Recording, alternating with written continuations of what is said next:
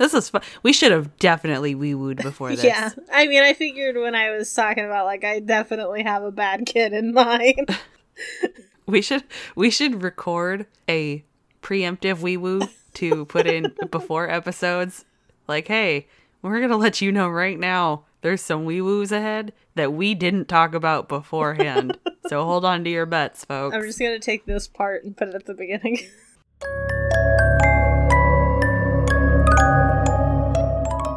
So, how are your games going? I'm real tired. I'm real tired. They're great. They're a lot of fun. I'm enjoying it a lot. It's just uh, a lot of rushing home from work and getting ready and getting on screen, Yeah, I bet. panicking and so. Other than that, doing great. How uh how's your streaming going? Have you been I know you were doing some drawing the other day. Didn't know if you've done anything since then. No, I haven't. I was planning on doing some this weekend, but it just wasn't in the cards. So I was gonna try to Saturday or Friday before um your game, but then I forgot that I had plans for dinner, so that got nixed. So Well, the people are waiting. Shall we begin?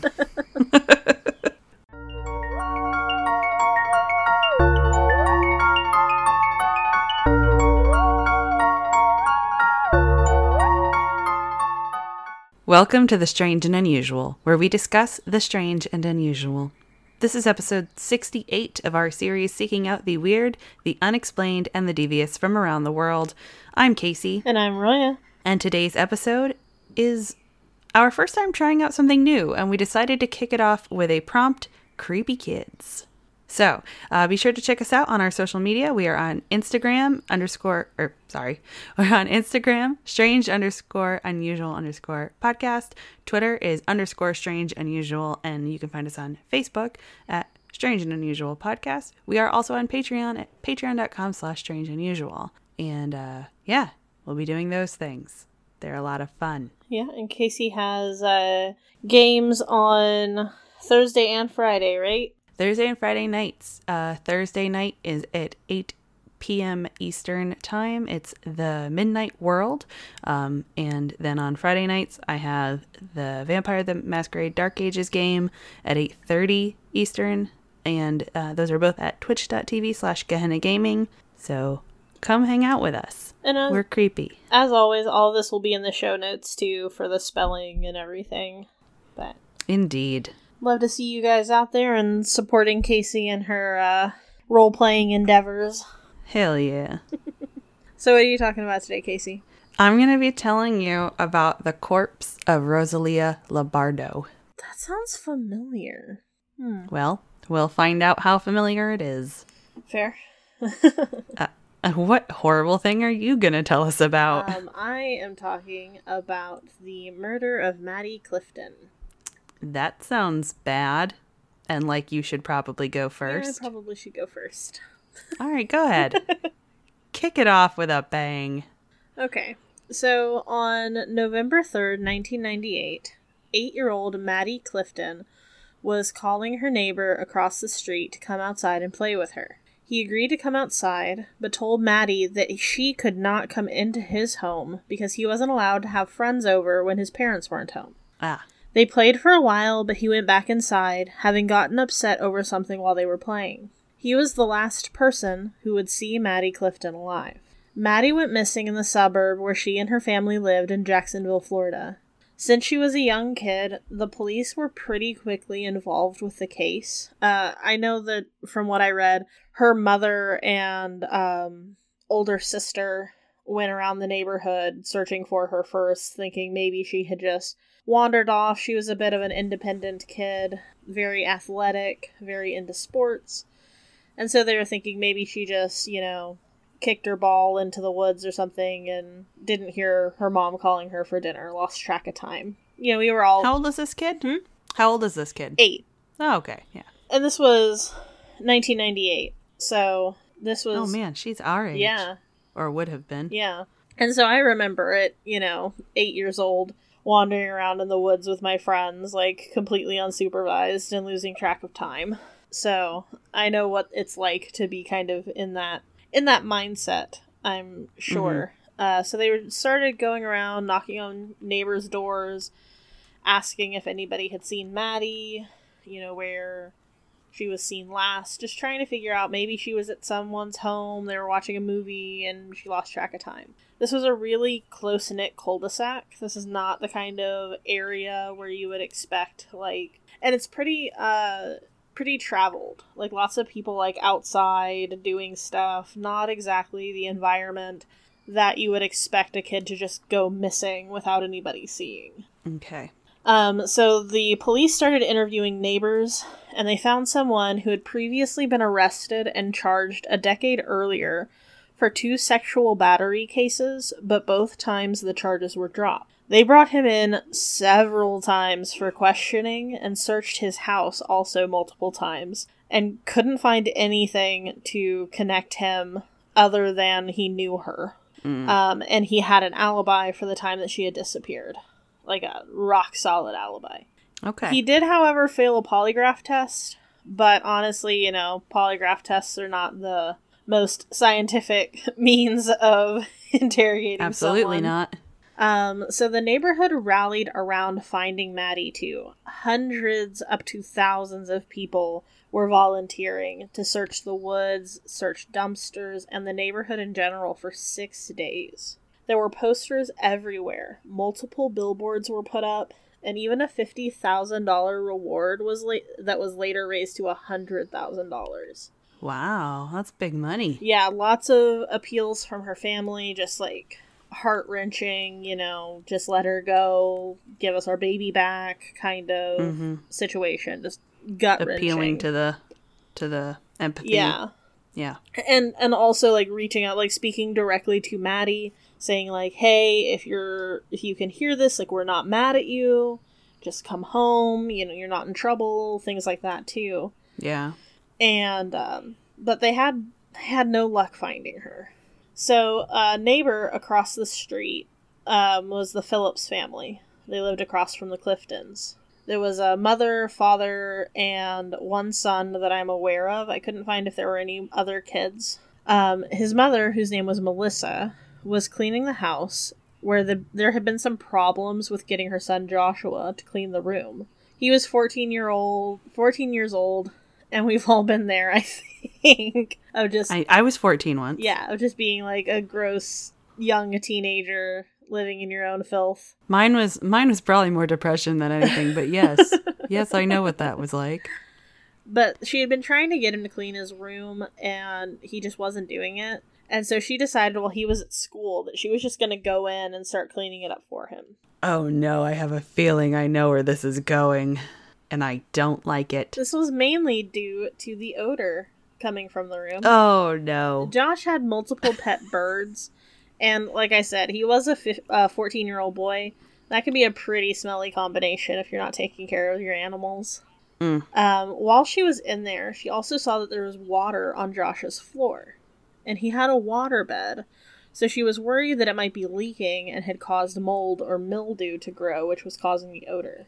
God, do you remember fucking water beds? I do. My grandma is the only person I knew that ever had one. And I Yeah. loved like sitting on it and hanging out Right? on it, but I Like, can you imagine sleeping it. on that I shit? Yeah. sleeping on it. I wonder if they still even sell those. I think you probably would have to go somewhere super specialized for. Specialized, yeah. Yeah. The pool store. Um, so Anyway. she went over to investigate and saw that the end of the bed frame was being held on by tape, indicating that it had been pried loose at some point. I really don't like this. When she opened the tape, she saw a sock sticking out. She reached forward to take the sock, but felt that it was attached to a foot. No! Melissa ran out of the house and immediately contacted the police. Uh, what? Okay. I'd take that in. Josh was brought in for questioning. He confessed that he had murdered Maddie, but it had started off as an accident. He said that they had been playing together and he had accidentally hit her in the face with a baseball while they were playing cat. She started crying and she was bleeding, and he panicked. And he dragged her into the house um, and took her to his bedroom and laid her on the floor. She was still crying from being hit in the face by a baseball and bleeding, Mhm. and she was eight, and he didn't want to get in trouble for hurting her. And also didn't want to get in trouble for having someone in the house when he wasn't supposed to. So instead, he hurt her more. He beat her with a baseball bat to make her stop crying, and then stowed her in the empty space under his bed. You know what really helps people stop crying? Beating them to death with a baseball bat. This is fun. We should have definitely wee wooed before this. Yeah, I mean, I figured when I was talking about like I definitely have a bad kid in mind. We should we should record a preemptive wee woo to put in before episodes. Like, hey, we're gonna let you know right now. There's some wee woos ahead that we didn't talk about beforehand. So hold on to your butts, folks. I'm just gonna take this part and put it at the beginning. okay, great. Um, so when they recovered her body, she was only wearing her top and her socks. She was not wearing her shoes or her bottoms. I don't like that. Um, and Joshua said that that happened because he couldn't. She was too heavy for him to pick up, so he had dragged her into the house, and she had like her bottoms had just rolled off along with her shoes while he was pulling her inside. yeah, So I his don't believe you. Joshua's father came home um, immediately after Joshua just beat this girl unconscious with a baseball bat. And Joshua left her under his bed while he went and interacted with his dad like nothing happened. Mm-hmm. When he came back to his room, he heard Maddie moaning under his bed, clearly still alive. So he removed the mattress, cut her throat, and stabbed her seven times in the chest. I'm sorry. What? Yeah. I'm sorry. Nay. No. Uh-uh. According to the police and the coroner when they came out, the way that she was posed underneath the bed, she was still reaching for the wall, and so she did not die at, immediately from those injuries. Oh. She was trying Oh, to God, get I out. hate that. I hate that so much. Yeah, it's rough. I hope this kid burns. so I'm always disappointed when I say that. later he was asked how he just went on with his life after killing Maddie. He talked to his dad like nothing went wrong. He went to school the next day like nothing happened, like he didn't have a body. I mean, he he existed for 6 days. This was day 7 of Maddie disappearing. Sociopath levels of creep. Yeah. And so he said that he was in an absolute state of denial. That he basically was just living in this fantasy land where none of this had happened. That he just kind of broke and out of sight, out of mind, literally, for him. Yeah, but the smell was still there, pal. Yep. Uh, the police were able to retrieve both weapons he used to attack her. Uh, was a Leatherman knife from a kit and a and the baseball bat. Um, so at age fifteen, Joshua was charged with first degree murder of his eight year old neighbor Maddie Clifton. Ooh, haunted door. Haunted door. I know. I just it sounds haunted on the microphone.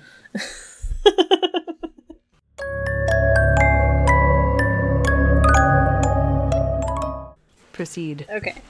so at age 15, Joshua was charged with the first degree murder of his eight year old neighbor, Maddie Clifton.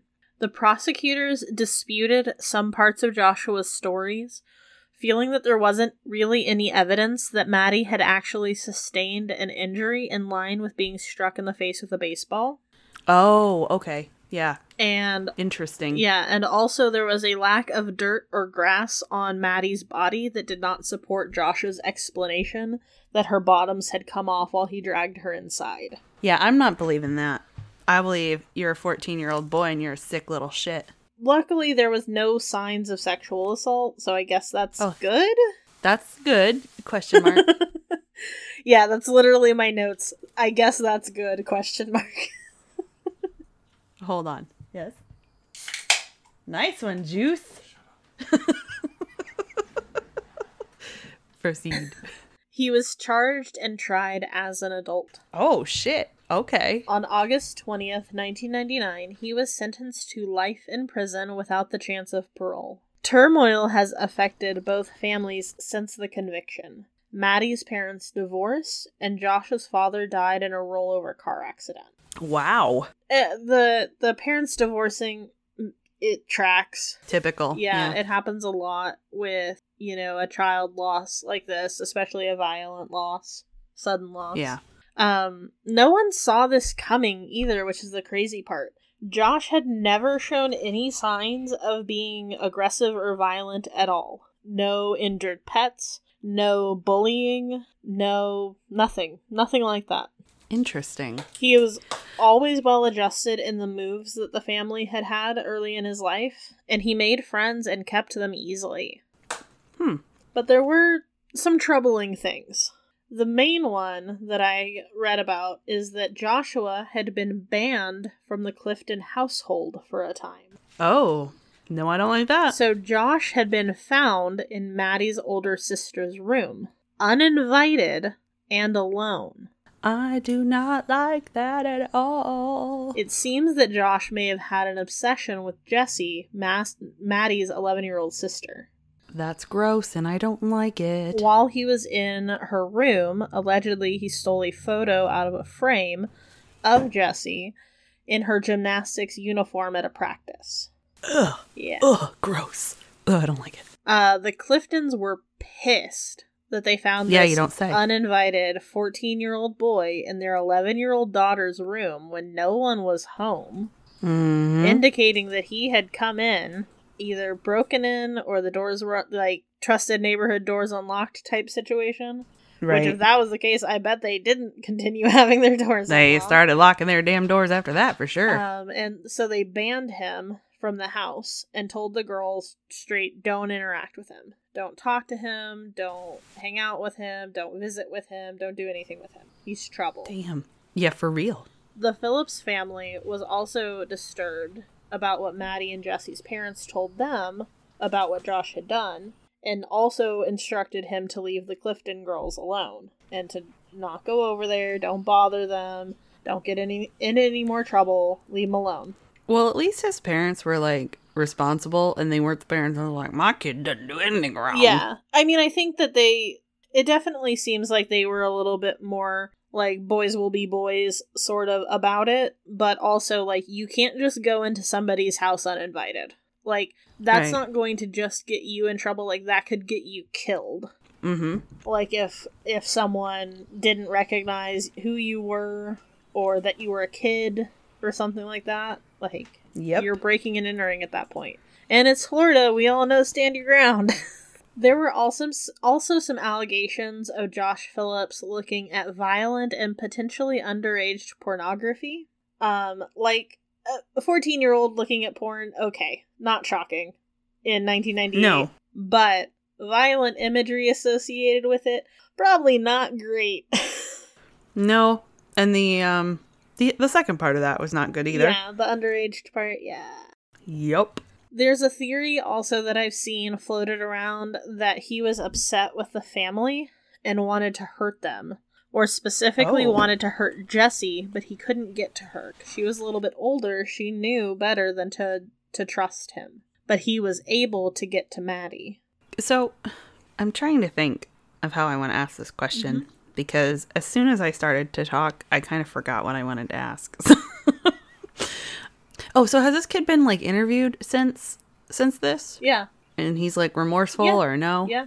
He basically says, like, from the interviews and stuff that I read, that it was completely wrong of him to do. He's apologized to Maddie's parents. Um, he wants to apologize to them in person, but neither one of them will go meet with him, which fair. And he he talks about he understands like if I hadn't have done this, she would probably still be here and it's 100% my fault and my responsibility that she is not here. He recognizes that what he did was wrong. Interesting. Okay. Um so yeah, so in uh Josh's conviction has been through the appeals process and in 2002 an appeals court upheld his original Oh, good. conviction. Well, and see, it's like this is so. This is I get so torn on these kid cases because it's like, Right? do you like the, you you beat a girl to death with a baseball bat? Should you be re-released And then now stabbed you're her. Yeah. and then had slit an her throat. opportunity to save her and didn't. And chose not to because he didn't want to get in trouble. Yeah. Do you really want that person walking the streets? Hmm? But also, you're a child. You cannot make. You're not even allowed to rent a car until you're 25. Can you really make decent choices at that age? I don't know. I don't know what the answer Yeah. is. In 2004, Melissa Phillips began seeking a new trial, believing that his age at the time of the murder needed to be taken into account. In 2005, a new hearing was set with the goal of reducing the charge to second degree murder so Josh might be eligible for parole someday. In 2012, the U.S. Supreme Court ruled that sentencing juveniles to a mandatory life sentence in prison without parole is unconstitutional. When Joshua was asked why he did it, he didn't really have a solid answer for taking the life of such a young girl. But it came out that his father had been abusive and an alcoholic, and he was afraid of his father's temper. Oh, damn. Okay. Well, that kind of changes things a little bit, maybe. Not really. Um, a neuro- uh, and also, so in the appeals processes, one of the people who has been at almost every one of his appeals to advocate for him to stay in jail is Jessie Clifton, Maddie's Oh. Maddie's older sister, because she is concerned that she was the primary target of him and is Yeah. afraid that if he ever gets out, she is on his list. Like she is in, afraid of her afraid for her life if he is ever allowed out of prison. Interesting. Hmm. Um, sorry. Uh, no, I just I guess that makes sense, but I don't know how long a kid in prison would hold a, a grudge or like that. Well, if she's also been the one going and talking at all of his appeals cases, being like, "No, he's a fucking monster. He needs to stay in jail." right. That could also sour your uh, feelings on someone. That's true. So a neurologist was hired by the defense um, to just take a look at his noggin and discovered that he has lesions on the bilateral frontal lobe of his brain, which is said to have connections to both panic and impaired judgment. Well, shit. And they're not sure. I couldn't find anything about him sustaining a head injury or anything to like have caused those injuries. So it might just be something that uh like a deformity or a malfunction with his brain that it Mhm. was just not developed 100% in that area. yeah. Um but at a new sentencing in 2017, the judge upheld Josh's life sentence and his appeal in 2020 was also denied. Tell me more about that Supreme Court thing, though. Um, I don't have any more detail on that. I didn't write that down. Oh, okay. I can look into it while you're talking, though. Well, I really didn't like that. Oh wait, that was actually really quick. Um, it's the case of Miller versus Alabama. Okay. So just reading from Wikipedia. Read it. Um, Miller versus Alabama in 2012 was a United States Supreme Court case which held that mandatory sentences of life without the possibil- possibility of parole are unconstitutional for juvenile offenders. The ruling applied even to those persons who had committed a murder as a juvenile, extending beyond Graham versus Florida, which had ruled juvenile life without parole sentences unconstitutional for crimes excluding murder. ah. So it looks like there were two cases. It was Jackson versus Hobbs and Miller versus Alabama that resulted in uh in one case that came before the court, Kuntrell Jackson was 14 on November 18th, 1999, and he and two Oh my god, was this the plot to Monster? no, it was a really good a really good like young adult book I remember. Uh but yeah, so Kuntrell Jackson in who was 14 in November 18th, 1999, he and two other teenagers went to a video store in Arkansas planning to rob it. He stayed outside and one of the youths pulled a gun and killed the store clerk. Jackson had waited outside the store for a time, but entered shortly before Derek Shields shot the store clerk. There is a debate as to whether he told the clerk, we ain't playin', or whether he said to his accomplices, I thought you all was playin'. Jackson was not the shooter. Jackson was charged as an adult and given a life term with no parole. Hmm. In the case of Evan Miller, a 14 year old from Alabama, he was convicted on July 15, 2003, after he and another boy set fire to a trailer where they had bought drugs from a neighbor. Miller committed homicide in the act of robbing the neighbor, Cole Cannon, uh, the neighbor Cole Cannon. Cannon had fallen asleep after he, Miller, and Miller's friend Colby Smith had indul- indulged in alcohol and marijuana. Cannon awoke as Miller was replacing Cannon's wallet, and Smith hit Cannon with a baseball bat. Wow. Miller took up the bat and proceeded to severely beat Cannon. Smith and Miller later returned to destroy the evidence of what they had done by setting fire to Cannon's trailer. Cannon died of severe injuries and smoke inhalation. On October 20th, 2006, Miller was given a life term with no parole, while Smith received a life sentence with parole on October 27th, 2006. Judge Elena Kagan wrote for the majority of the court, quote, the mandatory life without parole for those under the age of 18 at the crime of at the time of their crime violates the 8th Amendment's prohibition on cruel and unusual punishments. Hmm. So this guy, that's not like retroactive for him? Uh, the Supreme Hey. Court determined that Miller versus uh, Alabama must be applied retroactively. The petitioner Henry Montgomery had been in prison since 1963 for a murder he committed at the age of 17. Wow. The court said that the court said that states could undertake resentencing or offer parole to inmates sentenced to life as minors. Up to 2,300 cases nationwide were estimated to be affected by this ruling. So it sounds like while it's a thing, it's up to the states to decide if they resentence or not. Ooh. So see, from what I that sounds like to me, like you either resentence and you say, okay, you have life, but you'll get parole in this long, or you say, okay, you've been here for a really fucking long time, you can have parole. They now. re well, Not- but they did take him back to court. In 2005, Hmm. a new hearing was set with the goal of reducing the charge uh, to second degree, and it wasn't upheld. It a new sentencing in 2017. The judge upheld Josh's life sentence, gotcha. so they still see him as being a danger.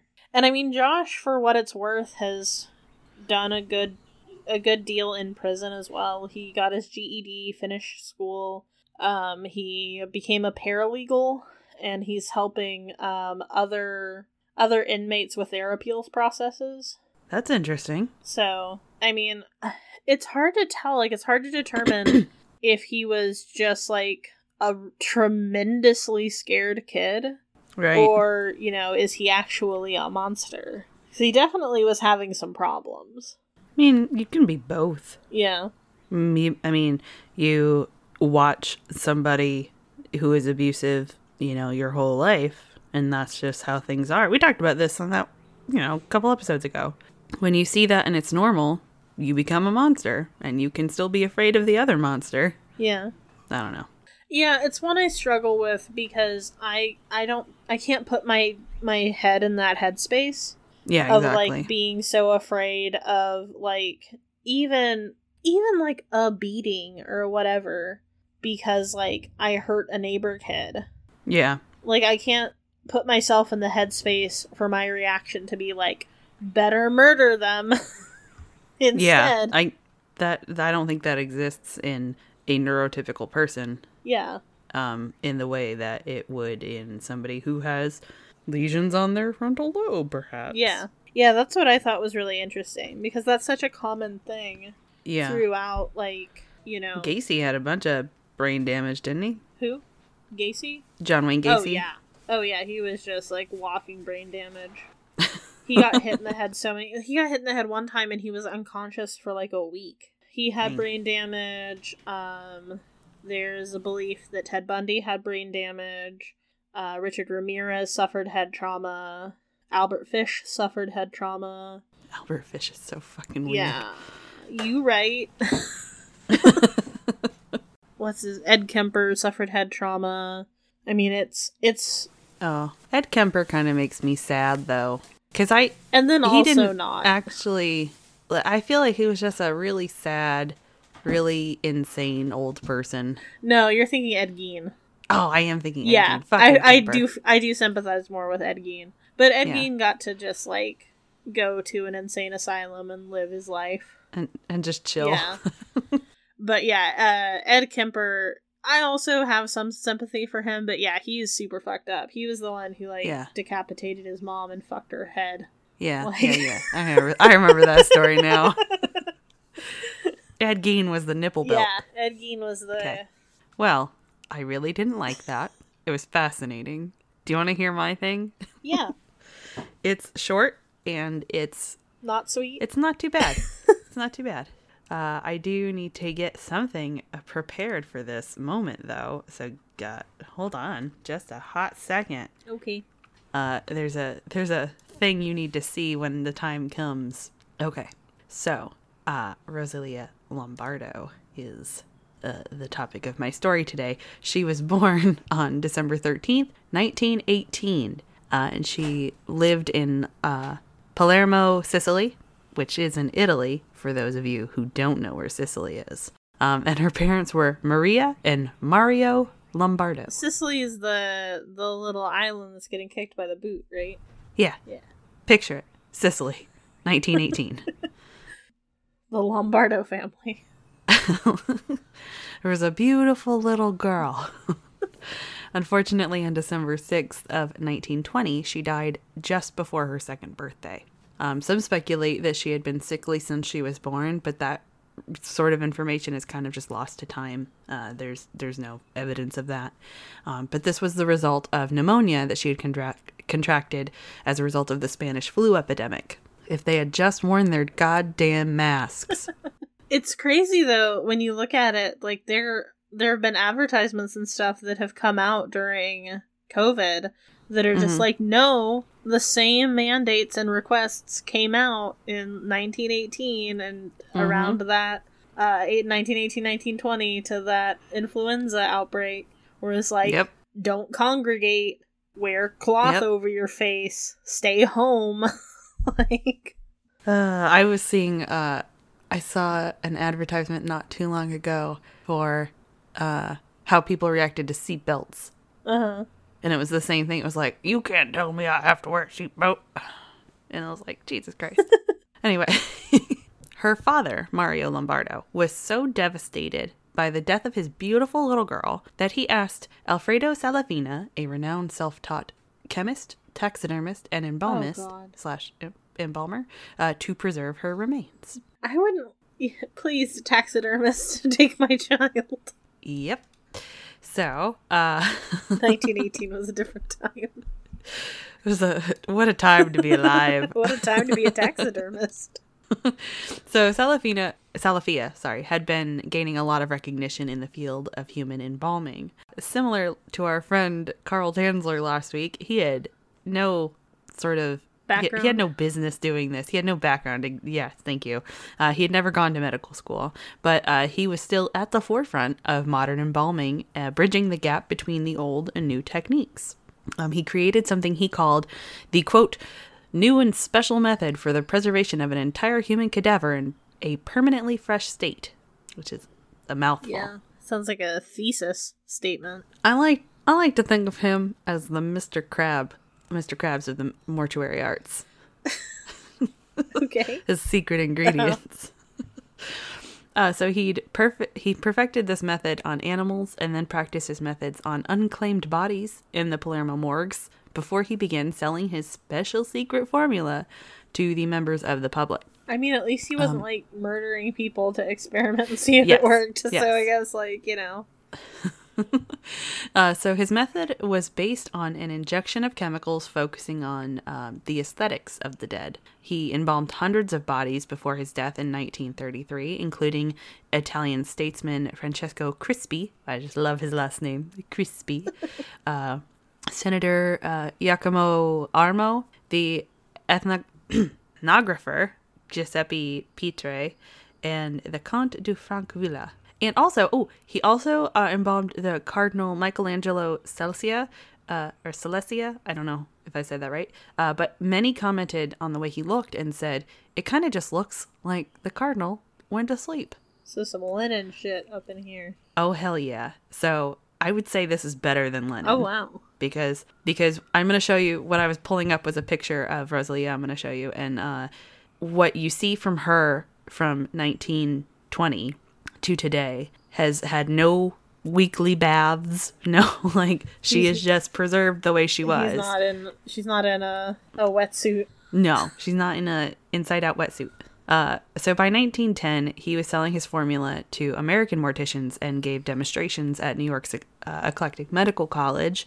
And by the 1920s, largely due to his secrecy with his methods, uh, Americans were like, we're going to move on now. And he came back to Palermo just in time to help out the Lombardo family. Rosalia is thought to be his crowning achievement. Her body is still remarkably intact. While it was thought that Salafia took his secret formula to the grave, a few handwritten sheets were discovered in 2007 uh, in the possession of a living relative and recently studied by biological anthropologists from the Institute for Mummies and the Iceman, um, Dario. Sounds like your dream job. I know, right? Dario Piombino Mascali is his name. Uh, these notes included not only the procedure for the embalming itself, but also the secret embalming fluid recipe. The formula used on Rosalia contains one part glycerin, one part formalin saturated with zinc sulfate and zinc chloride, one part alcohol solution uh, saturated with salicylic acid. The zinc salts provide the means to make a body rigid, um, which will be important as I go in to describe what you'll see later. And the glycerin helps uh, to keep her from drying out too much. The salicylic acid helps prevent um, the buildup of fungus in the corpse. Fair. Uh, so he would also use paraffin wax dissolved with ether to keep the face in shape. Like he would in- inject it with a gravity injector to keep the face looking round. An MRI done uh, on Rosalia in 2009 showed that all of her organs are still in place, and Salafia had simply drained her blood and replaced it with a special embalming fluid. Hmm. Her brain is actually still intact, although it has been shrunken to about 50% of the size because of the uh, embalming process. She's one of the last bodies to have been displayed at the Capuchin Catacombs in Palermo, which houses over 8,000 thousand mummies, where she still rests inside a glass coffin for viewing. According to the National Geographic, mummification in Sicily usually meant stowing a body in a ventil- uh, ventilated chamber, draining it of bodily fluids, and stuffing it with straw or bay leaves to preserve its shape and combat the stink of death. Months later, it would be washed with vinegar, dressed in its Sunday best, and laid in a coffin or hung on a wall. Generally, you're laid in a coffin until your family stops paying your, your lease space in the catacombs, and then they just hang you out, and they're like, all right, you hang up there until your family starts paying again. That's kind of how it goes. Which it's it's so funny. Like as an American, it's so bizarre to think of that, but literally in most of the world, uh, like the Western world, you you lease a spot for your loved one's body. Yeah, no, that's then- not the part that is getting me. It's the like No, you hanging up. them up. Because Yeah, I, I just I'm They're literally hanging on in my brain I'm imagining that one character from Beetlejuice that was hit by a car and so he Oh, was yeah. like flat and he just like goes between the offices at Juno's office. just like hanging up like clothespins on yeah. it. Zip line. Oh man, I'm trying to pull up a picture to show you the hanging bodies. That seems like a dangerous search term. No, it's all right. uh, okay, and I'm gonna show you right now. There Oh. They're literally just hanging on the wall. Huh. Anyway, so yes, I like the ones that are behind the coffins. They're like at official little desks. yeah, aren't they? They look cute. but now those guys all basically look like skeletons now, right? Yeah, for most part. So Rosalia looks like a million bucks compared to this this lot. Her neighbors, they're all jealous, which is perhaps why she is called the Sleeping Beauty of these catacombs. And uh, some even go so far as to call her the most beautiful mummy in the world. Uh, I know nobody else will see this unless they're going on our social media, but I'm going to show you the picture of Miss Rosalia right now. Ooh, that was loud. That was loud. Oh wow. So, what you are seeing, uh, she looks so well preserved, it's quite frankly a little spooky. Yeah. Her cheeks are plump, her golden hair is tied up perfectly with a silk ribbon around it. Uh, her eyes and nose aren't sunken in at all. It genuinely just looks like somebody put a really dusty kid down for a nap. I'm also really impressed that like the ribbon and stuff is in such good shape. Oh, yeah. Well, after the 2009 MRI, it was noticed that her skin is starting to discolor and show some signs of like a white fuzz on her face. And they don't think it's mold uh, because she has been, you know, so well taken care of, but perhaps that the sunlight that's been coming in through the window has bleached some of her hair. Oh yeah. Um, so uh, she's now she's since then uh, been moved. Her glass coffin it has been moved to a drier area in the catacombs, and then also placed inside a hermetically sealed case with nitrogen gas to prevent further decay. This isn't that creepy, you might be saying, but wait. Oh. I have to get to the best part. So, because of this Sleeping Beauty and the fact that she's so well preserved, people go in mass to see her. Um, there's been some sort of folklore that's popped up around her uh, in the hundred years since her death. Now, the coolest part about this Rosalia's eyes open and close. Nope. Hard pass. Yep, No thanks. yep, yep. I'm gonna send you a video. Oh god damn it. Why is there a video? don't don't have the sound on for that. And it starts at like 15 seconds, I think. oh, so quick. Oh, that's fine. I'm just gonna Tell me when you see it. Oh hell no. Right? Ah, spooky. Oh hell no. So, her eyes open and close, or at least they look like they do. So, there's some speculation on why exactly this happens. Uh, some people think it is the shifting temperature and humidity, particularly that hot and humid days. I'm laughing right now because I accidentally wrote hot and hummus days.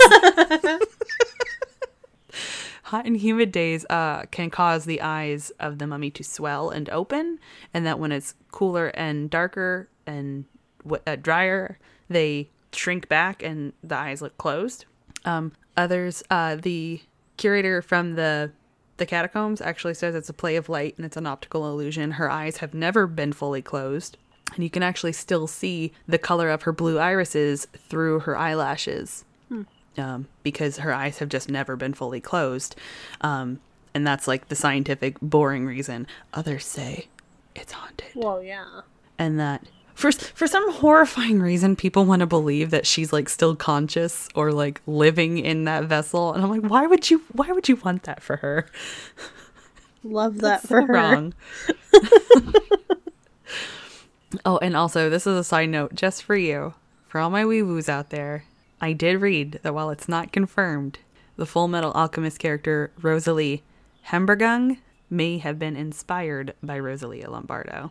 I haven't watched the whole series, so I don't know that that's what they say. That's a little tip from me to you. so yeah, Rosalia Lombardo, creepy kid. Also sounded like you said for all my wee woos out there. My wee weeboos. My weeaboos.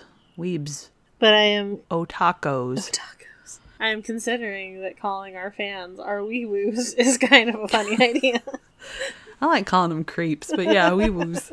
Well, thanks for joining us today as we discussed the terrible and chilling cases of twisted youth. Well, in my case, twisted youths. In your case, just unfortunate dead child. And creepy eyeballs. Uh, for next week, our prompt is dirty clergy. Love it. We also hope that you'll reach out to us with your own experiences. We want your stories, your questions, and your feedback. Send us an email at strangeunusualpodcast at gmail.com. We just ask that if you're sending a story, we ask that you put listener's story. Wow, I said list. We just asked twice. uh, please put I didn't do this one. please put listener's story in the subject line so we can sort through those a little more easily. Do you have any mummies in your family? Do you have any bodies hidden under your waterbed? Please. I don't want to know. I don't either. Just call the Yeah, cops. just call the cops. Also, like, what a hard position to be in as a mom to have to like call the cops on your own son. For real. That has to be so hard. Yeah. And I saw a, a statement briefly speaking about that. That um, she said it it was hard for her to do that, but she knew that like while he was her baby, this was another person's baby. Yeah.